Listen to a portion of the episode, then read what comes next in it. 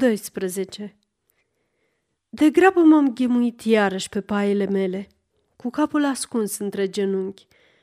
Apoi temerea copilărească mi se risipi și o ciudată curiozitate puse iar stăpânire pe mine, îndemnându-mă să merg mai departe cu citirea celor de pe zid.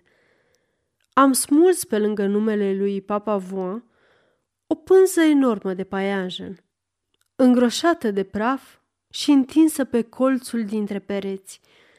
Pe această pânză, patru sau cinci nume perfect lizibile, în mijlocul altora, din care n-a mai rămas decât o pată pe perete. Dantum, 1815 Poulain, 1818 Jean Martin, 1821 Casting, 1823 Am citit aceste nume și mi-au revenit în minte amintiri lugubre. Dantun, cel care își tăiase fratele în bucăți și care străbătuse noaptea Parisul aruncând capul într-o fântână și trunchiul într-un canal. Poulain, cel care își asasinase soția. Jean Martin, cel care își împușcase tatăl cu pistolul în clipa când bătrânul deschisese o fereastră.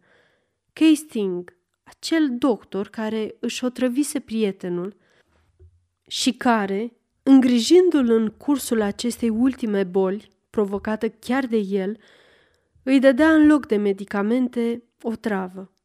Și alături de ei Papa Vuan, nebunul cumplit care ucidea copiii cu lovituri de cuțit în cap. Iată, îmi spuneam, cu tremurat de febră, iată cine au fost înaintea mea oaspeții celulei acesteia – Aici, pe aceeași dală pe care mă aflu, și-au rumegat acești oameni ai crimei și ai sângelui ultimele gânduri. În jurul acestor ziduri, în acest pătrat strâmt, și-au purtat ultimii pași, asemenea unor animale sălbatice. S-au urmat la răstimpuri scurte. S-ar spune că această celulă nu se golește niciodată. Au lăsat locul cald după ei.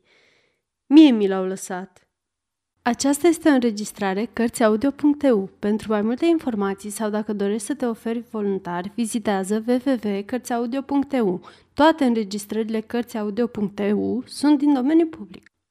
Îi voi ajunge din urmă, la rândul meu, în cimitirul Clamart, unde crește iarba atât de grasă. Nu sunt nici vizionar, nici superstițios. E probabil că aceste idei mi-au dat febră, dar pe când visam astfel, mi s-a părut deodată că aceste nume fatale erau înscrise cu foc pe zidul negru. Un ticăi din ce în ce mai iute îmi izbucni în urechi. O lumină roșietică mi umplu ochii. Apoi mi se păru că celula ar fi fost plină de oameni, bărbați ciudați, care își purtau capul în mâna stângă și îl țineau de gură, capetele lor neavând păr. Toți mă amenințau cu pumnul, cu excepția paricidului.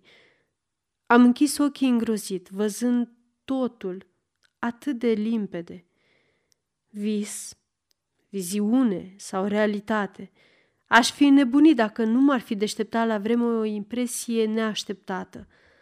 Am fost pe punctul de a-mi pierde echilibrul, simțind cum mi se tărea piciorul gol.